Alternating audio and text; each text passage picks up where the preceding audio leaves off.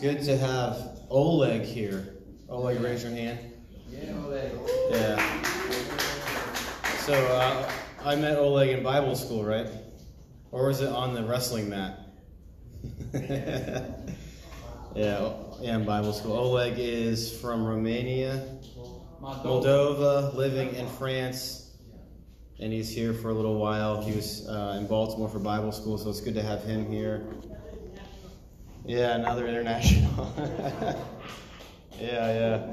Uh, it's also good to have uh, Rob here. Let's give Rob and Betty a hand. We love them, don't we? Betsy, sorry, sorry. And then in the back we have Doug. It's good to have Doug again, isn't it? And then we have Nelson and Nelson. Sounds like a TV show, doesn't it? We got the original and the, the uh, duplicate.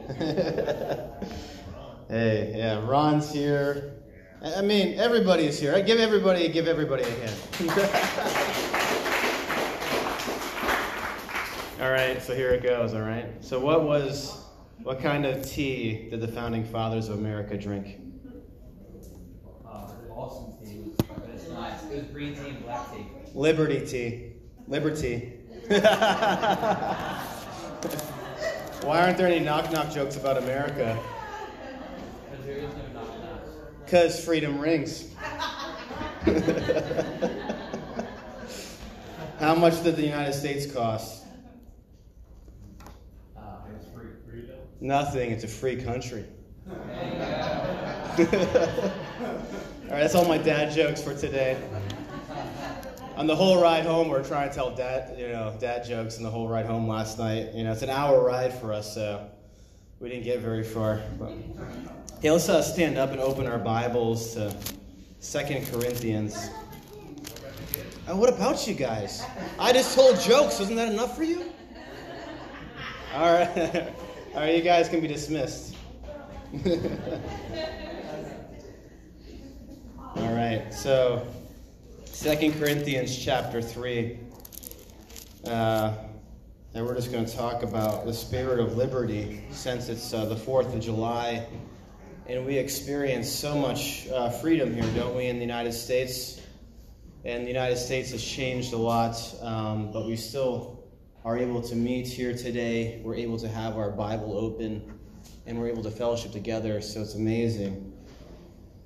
So I'm going to be reading through the NSAB, NASB. So 2 Corinthians chapter 3 verses 12 through 17 it says therefore having such a hope we use great boldness in our pre- speech and we are not like Moses who used to pull a veil over his face so that the sons of Israel could not stare at the end of what was fading away but their minds were hardened until this very day of the re- uh, at the reading of the Old Covenant, the same veil remains unlifted because it was removed in Christ. But to this day, whenever Moses is read, a veil lies over their hearts. But whenever someone turns to the Lord, the veil is taken away. And now the Spirit, the Lord is the Spirit, and where the Spirit of the Lord is, there is liberty, there is freedom. So let's pray. Heavenly Father, we thank you for today. We thank you for this body here where we can fellowship around the Word of God and we can be encouraged and listen to what you have uh, for us personally. You are so personal, Lord. And we ask that you'll speak clearly to us. In Jesus' name, amen. Okay, you can be seated. It's an interesting verse uh, that Paul is talking about here to the church of Corinth, and, and you know, there's a, I mean, there's a whole lot we could say, right? But I like to go to a verse and then read a chunk and then see the context because we always talk about freedom, right? My battery dead. We always talk about freedom, so it's like, what does that actually mean? Like we live in a country where you know freedom is our thing, and we can exercise our freedom to do whatever we feel like we want to do, right? And we hear it over and over again where somebody will say, like, well, I have the freedom to do this. And the question that I ask is, really, do you? And we're going to see in this passage that actually we don't have the freedom to exercise our free will any way we want, but actually we have a different kind of freedom. Okay? But this passage starts in a very interesting way because in verse 12 it says, Therefore, having such a hope. See, it is so important that in our lives that we begin not from a place where we have the liberty to do what we want to do, but that we begin in a place where we actually have hope. How many of you guys have hope today? It's amazing, isn't it? But where is what is the object of our hope? Yeah, it's Jesus. And a lot of us here, we could say the object of our hope is actually in a living God. And I wrote this definition of hope down. I found this in a couple different places. Hope means to have assurance of good that is to come from God. Meaning that if you have hope, there is an assurance that God is going to bring something good in your life. So, for us as believers, no matter what we are going through, in the church of Corinth, the first century church, where there was lots of persecution, lots of trouble, where they were not able to exercise their freedom, but as believers, they were worshiping the living God in catacombs. Okay, guys? This is where this is all kind of coming from. They're worshiping God in catacombs, in a place of death. They're worshiping God in a place where they were going to die and be buried. But they are worshiping God nonetheless because they had an ex- expectancy, they had an assurance that God was going to do something in their life. That is huge because as Americans, we become so derailed and so sidetracked by what is not happening in my life and how inconvenient things in my life can be where I forget about the glory and the hope of Jesus Christ. We were talking on the ride up here a little bit. It would be great if everybody could just be shipped to a third world country and live there for several months. To have a reality check to see what life can really be like. Now, here's an amazing definition of hope, another one. I forget where I got this, but it says it also means taking hold of the future as it belongs to the Lord. What is uncertain in your life? You know, I am sure of my salvation, not in a boastful way, but I know that I am saved I know that I'll be in heaven. That much I know. But between right now and the day that I die or that I'm raptured, it's a big question mark, isn't it? Where I don't know what is going to happen. I don't know how I'm going to respond to God between now and the day that I die. I don't know what kind of injuries will, that will happen. I don't know what kind of trouble that will come in my life. I don't know what kind of calamity will come in my family. I don't know what kind of pain that I'm going to suffer. I don't know how often I'll be in my bed crying at night. I don't know how much fear that'll be in my life because of anxiety. These are things in our life that we can't plan. But the Apostle Paul, in a very simple word, using the word hope, he says that we can actually take hold of the future and say that this belongs to God, so that way none of these things affect me. Isn't that amazing? That's why, as believers, we can say, Well, I have hope. Well, what does that mean? Hope that you can change something, hope that you're going to be okay, hope that you're going to be rich, hope that everything's going to work out. No, that's not the hope. We have our hope in Jesus Christ. Now, it's an interesting verse here. Let's turn to Psalm chapter um, 33. Because as believers, our hope is in Jesus Christ, right? And we can go far But if we misplace our hope, is that possible? Could we misplace our hope? We're talking to an agnostic. I mean, I don't even know how old she was. I mean, I thought she was a teenager, but you know, maybe she was in her young twenties. And she says, "I don't judge anybody's religion because you know whatever makes the community good is good for us, right? So if you believe in this, this, or this, it doesn't really matter as long as it's good for the community. But the thing is, is that I could misplace my hope. I could misplace it in a, in a false religion. I could misplace it in my work, where I earn my money to pay my bills. I could misplace it in video games. I could misplace it in a family member, a wife, a husband, a relationship. I could misplace my hope in many different areas. In this verse here, it's so interesting because, you know, when Israel became a nation, God gave them very strict rules, right? And one of those rules is that they could never go to war on a horse. Isn't that a funny rule? I mean, if I go to war, man, I want to have the best potential artillery that I can have. And I'll be like, God, you're kind of crippling your army, aren't you? Like, I want a horse so I can stand up, I can be a little faster. You know, jab, jab, jab, we win. You know? That's what I want. In Psalm chapter 23, it says, Rejoice in the Lord, O you righteous, and praise him for the upright is beautiful. Oh, wait, sorry, sorry, that's verse 1. Let's start in verse 16. That's what I want. No king is saved by the multitude of an army. A mighty man is not delivered by great strength. A horse is a vain hope for safety. Neither shall it deliver any by its great strength. Isn't that an interesting passage, verse 16 and 17? You know, I would think that a good king could save us. You know, you know, here in America, some people are not happy with the direction that it's going, and we could say a good president, a good government would help us. This verse is saying that actually it cannot save. That a strong man's strength is not good enough to save. That their provision, their horses, it is not, and actually it says that word right there, that it is a vain hope.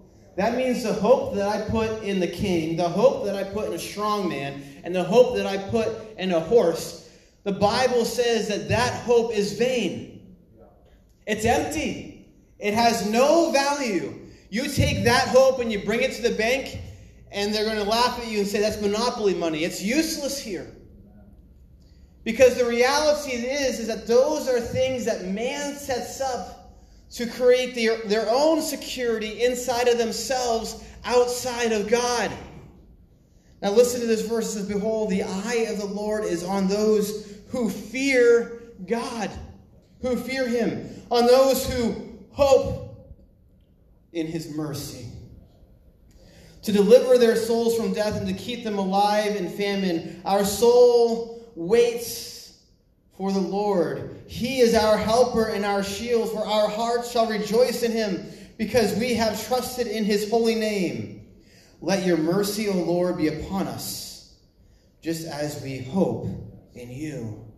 Isn't that an amazing verse? In some translations, that word mercy is actually translated into love, the word for love. Meaning that here we are, we are believers, and we can look and we can say, Is there a strong man? nope. Is there a great and mighty king? Nope. Is there a horse that we can put our hope in? Nope.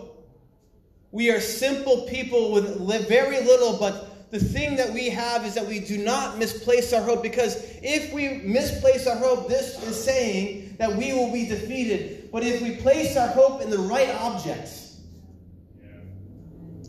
what happens? Well, first, Second Corinthians 2 says that we have great boldness in our speech. But this is boldness not only in what they are saying from their mouth, but the way that they are living in their life. Meaning, like yesterday, we went out and we talked to people about God. We had boldness. Why? Because we had hope in a God who is living. It wasn't misplaced hope. You know, when somebody asks me a question about the Bible and I don't know the answer, do I get uncomfortable? Do I get insecure in my faith? I mean, I could, right? But actually, on the other hand, I don't. Because my hope is in God, not in reason. Because there's a lot of things in the Bible that is very unreasonable, but God asks us to do it, like go to war without a horse. And he says, But by my mighty hand, I am going to be your shield, and I am going to be your salvation, and from me you will receive mercy. Isn't that amazing? That is our God. And just to put it very simply, what is our need for today? You know, this wasn't like part of the message, but I was thinking about it. What is our need for today? Each one of us is an individual, right? And we have very personal and individual needs.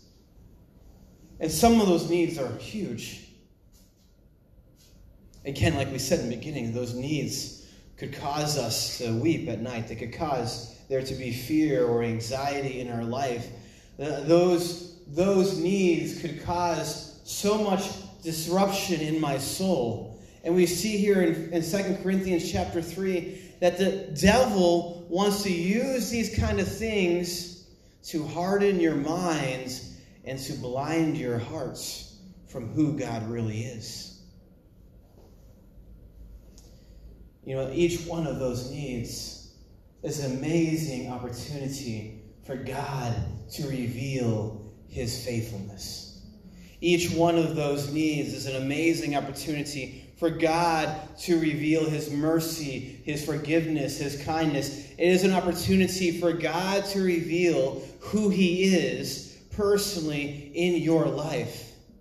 Because in this verse, Second Corinthians chapter 3. I, actually, I'm going to read it from a different translation, so, you know, it, it, it's good for reading. So it says, Then suddenly recognize, this is starting in verse 16, 17 and 18. It says, Then suddenly recognize that God is a living, personal presence, not a piece of chiseled stone. Remember, these people were putting their hopes in a chiseled piece of stone. Today, we don't worship little idols like that, but there is something on the throne of our hearts that we very quickly put our trust and our hope and our expectancy in very easily. And when God is personally present, isn't that amazing? God, when God is personally present, a living spirit that old constructing legislation is recognized as obsolete. We are free of it, all of us. Nothing between us and God. Our face is shining with the brightness of His face, and so we are transfigured much like the Messiah, our lives gradually becoming brighter and more beautiful as God enters our lives and we become more like Him. Isn't that a beautiful translation? And what I just really, what it really hit me there is that God is not a chiseled stone, but He is personally present in my life.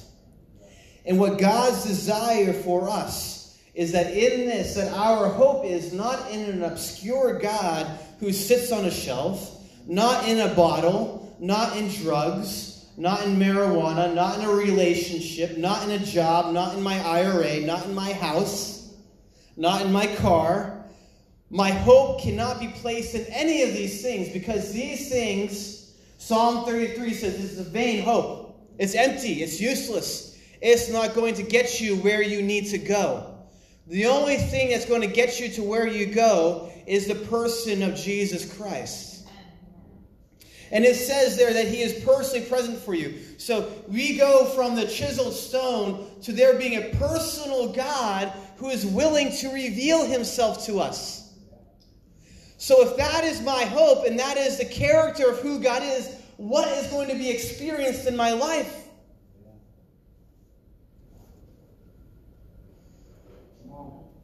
Psalm chapter, I mean, sorry, uh, Romans 5, verse 5 says, Hope makes us not ashamed. David said, I've never seen the righteous, I've never seen the ones that worship God begging for bread, meaning that God has taken care of his own. We are children of God, and God takes care of us. Are there physical needs? You know, could I use a, little, a few extra dollars in my wallet? Of course, I mean, but do I really need it? No, I don't.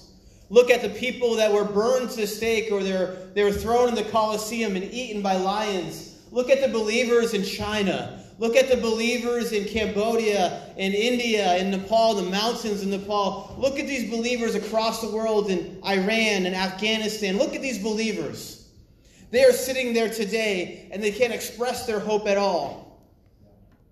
And here we are, we are praying to God to give me a couple extra dollars so I can buy a cheeseburger or buy an overpriced coffee from Starbucks.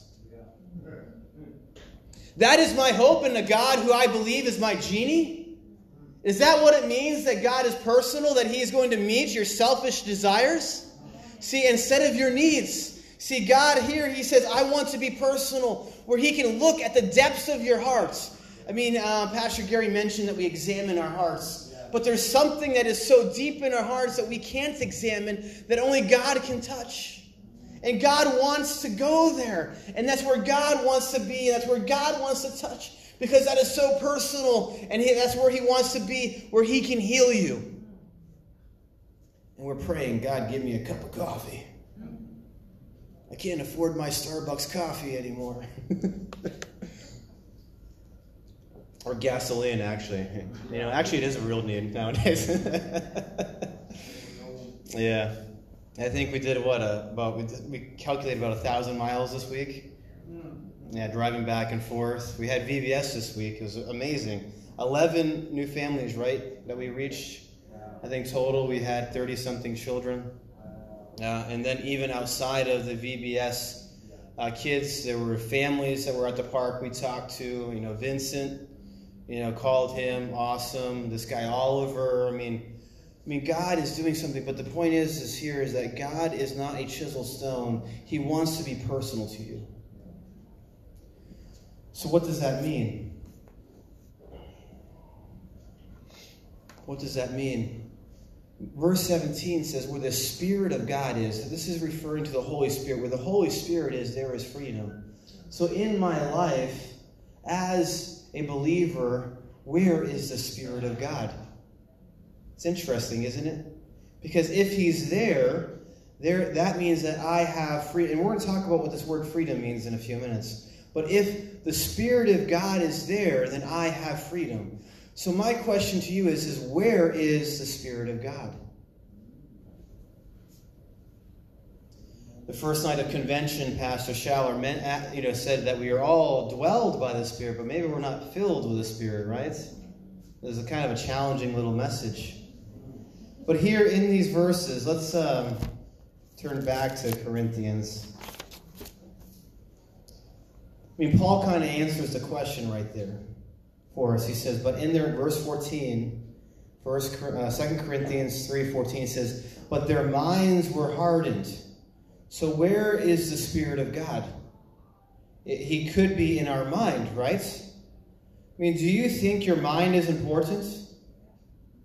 Because what happens in your mind is this is where that all thinking happenings, and this is what actually, you know, gives you motivation. If you don't have any thinking, then you're not going to have any doing. So if I'm not thinking properly, I'm also going to be doing improperly, right? So if the Holy Spirit isn't in my mind, and my mind is hardened from the things of God, do I have freedom? And here it is. The world is saying, well, why are you a believer? Be open minded. And they think, isn't that funny? That they think that if they could do whatever they want and think whatever they want, they are free, but we are in chains. But actually, the opposite happens because what we find is that if we have the mind of Christ, that we actually have freedom. In verse 15, it says, But in that day, whenever Moses is uh, read, a veil lies over their hearts meaning that the Holy Spirit should also be in our hearts. You know, this heart is like an interesting, you know, um, in psychology, it's an interesting word, but it, you know, very simply, this is where all of our motivation comes from. It's directed by our hearts, and we feel, you know, feel that word, feel emotions. Emotions is a part of our hearts. You know, like we did VBS, and how many of you ever went to VBS as a kid or a church program? and you remember it, right? But you don't necessarily remember the lesson, do you? No. You remember the feeling, and it had a motivation in your life. See, in our lives, our, our emotions and our, our motivation is huge. So if God can be in our motivation, if God could be in our hearts, if the Spirit of God is there, then there is also freedom. And then we all can also read that he dwells in our life. So we see here that in their lives, the Spirit of God is missing in their thinking, the Spirit of God is missing in their motivation, and the Spirit of God is missing altogether in their body. But for us as believers, the Spirit of God is there. I mean, I love that. That the Spirit, the Holy Spirit, is indwelling us right now. He is inside of our body and He is sealed there and He can't go anywhere. Maybe we're not filled with the Spirit, but He is still indwelling us. Maybe there is sin in our life, but where is that sin coming from? Where are some of these problems that we have in our life? Where are those things coming from? You know, it's interesting, isn't it? Because these things come from somewhere. And they come from a place where we are not allowing the Spirit of God to come into our mind and to come into our hearts and change us. Because if we were to allow Him to do that, then we would have this great hope. So I would dare to say that we often do not believe in the hope that is in Jesus Christ because we don't allow him to come into our life and we don't give him our heart, we don't give him our mind, and we see ourselves overwhelmed with sin. Isn't that true? I, I mean, I don't mean like like you're going out and stealing and beating people up, that kind of sin. But I mean even the simple sin of thinking evil, the simple sin of somebody that you love and, and saying something that is that is hurtful. I'm thinking of the looks. I'm thinking of those little things. Those are also called sin. You know, Jesus took the law of Moses and kind of blew it up, didn't he? He says if you look at a woman the wrong way, you're guilty of guilty of adultery. It's like what? you know, if you hate your brother, you're guilty of murder. What Jesus did is he took the law and he said basically, you think you can do these things? But look at how evil your heart is.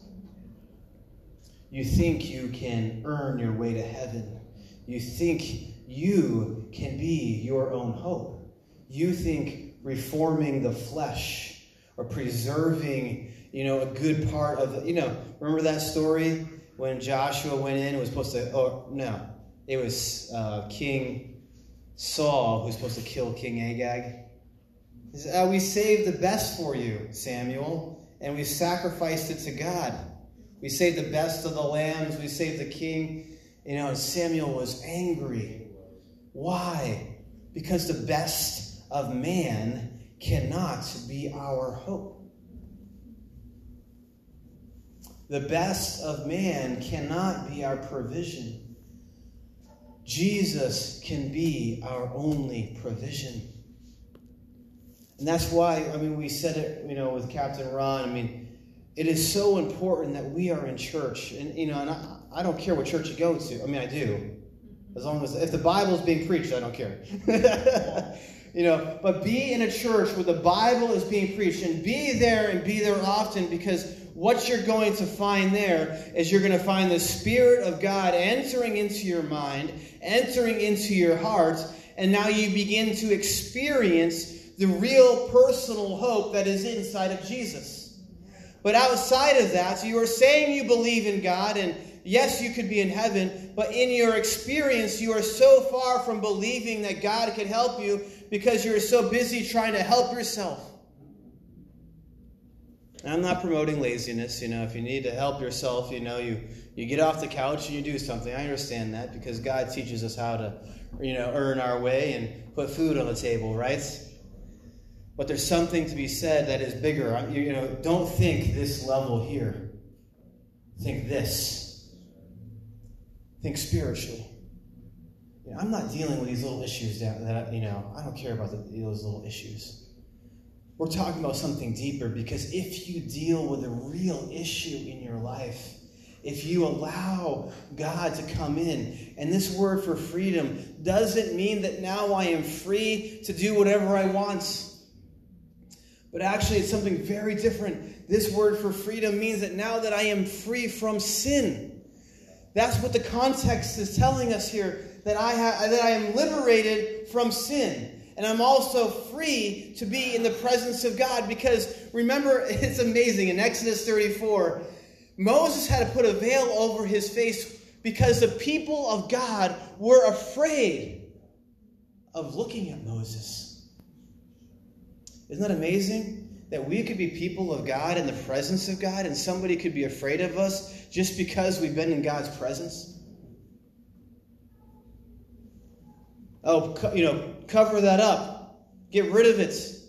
You know, we enjoy that the fact that you're a good human being, but this is a little too much for us.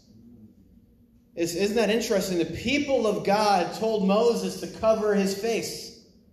And he only took the veil off when he went into the Holy Holy. When he went into the presence of God, he was free to take it off. And Paul here is saying that if Moses' law, which was written, it was chiseled in rock. If it was chiseled in rock, and that's what it produced in Moses' life, how much greater for us having the Spirit of God living inside of us instead of in a tent pitched in the wilderness. See, you have the Spirit of God, and you know our faces shine with the glory of God. And isn't it always like that? Do we have problems? Yes, we do. But the thing is, is not that we have problems, but that our hope is in Jesus Christ. So today, you know, we're celebrating. We're going to eat a lot of hot dogs and hamburgers, you know, potato salad, and it's going to be coming out of our nose. We eat so much of it. You know, it's going to be a great weekend, right, guys? You know, don't have to work. That's awesome in itself. you, you know, but America doesn't stand for freedom. It's another country that is a speck of dust in this thing we call history. And it will pass away. What makes America so great, what made America so great, is the fact that there were some old men and a group of people who believed in this book here. And they understood what it meant to believe in God. They understood that, that freedom didn't mean that I had freedom to do whatever I want, but it was freedom to live righteously. It was freedom to worship the one true God. And for us as believers, it doesn't matter where we come from or the state of our country, because in the end of the day, we are citizens of heaven. It's an amazing book, Heavenly Man, a Chinese man, and it is like, where is your citizenship? I am a citizen of heaven. You know what? And I am going to be in heaven one day. My body is going to be buried in the ground, and you know, I, I, drove by a nice little graveyard, you know, in Frederick the other day. I'm like, maybe my body will be there. Yeah. But you know what?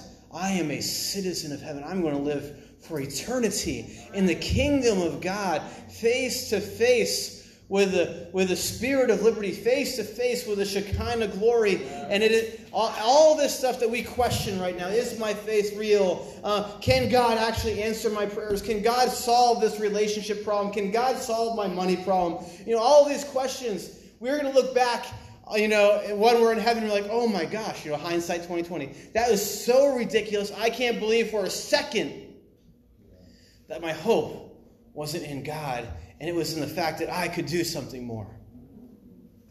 Isn't that funny? So today, just as we take this message in our hearts and we leave this building today, be encouraged. The Spirit of God is in you. There's a spirit of freedom. And we have the freedom to go boldly, it says in Hebrews, before, the, before God, before the throne of grace. We can enter into the presence of God and we can talk to Him as our Father. And these, um, these mountains that are before us, these problems that we have, they're real. I'm not making light of it, guys. They're real. I understand that. I have them too. But do you know what? My God is more real. And I don't want to have a vain hope. I don't want to hope in a king who can't save me. You know? I don't want to hope in a strong man and try to exercise and get stronger and hope in that kind of a guy. I don't want to hope in a provision. I'm going to watch God do amazing things You know, in Exodus 34, it says that, you know, Moses, while he was up there talking to God about the commandments and rewriting them, he says, I'm going to do miracles like, like you have never seen before. Isn't that amazing? Some of you guys are actually walking miracles. I am thankful that you are here, you know. Gary, you're a miracle. I mean, your testimony is a miracle. The fact that you're here with us is a miracle. You go to Baltimore Church and you see a guy that you've known for 15 years working for BG&E. Each one of you is a miracle, and God is going to keep writing those stories, and God is going to do something that we can never imagine. Not because we are doing something awesome here. And stick around. Stick around in church. Because this is the only place you're going to see God do those things in church. Amen. Amen. So let's pray. Heavenly Father,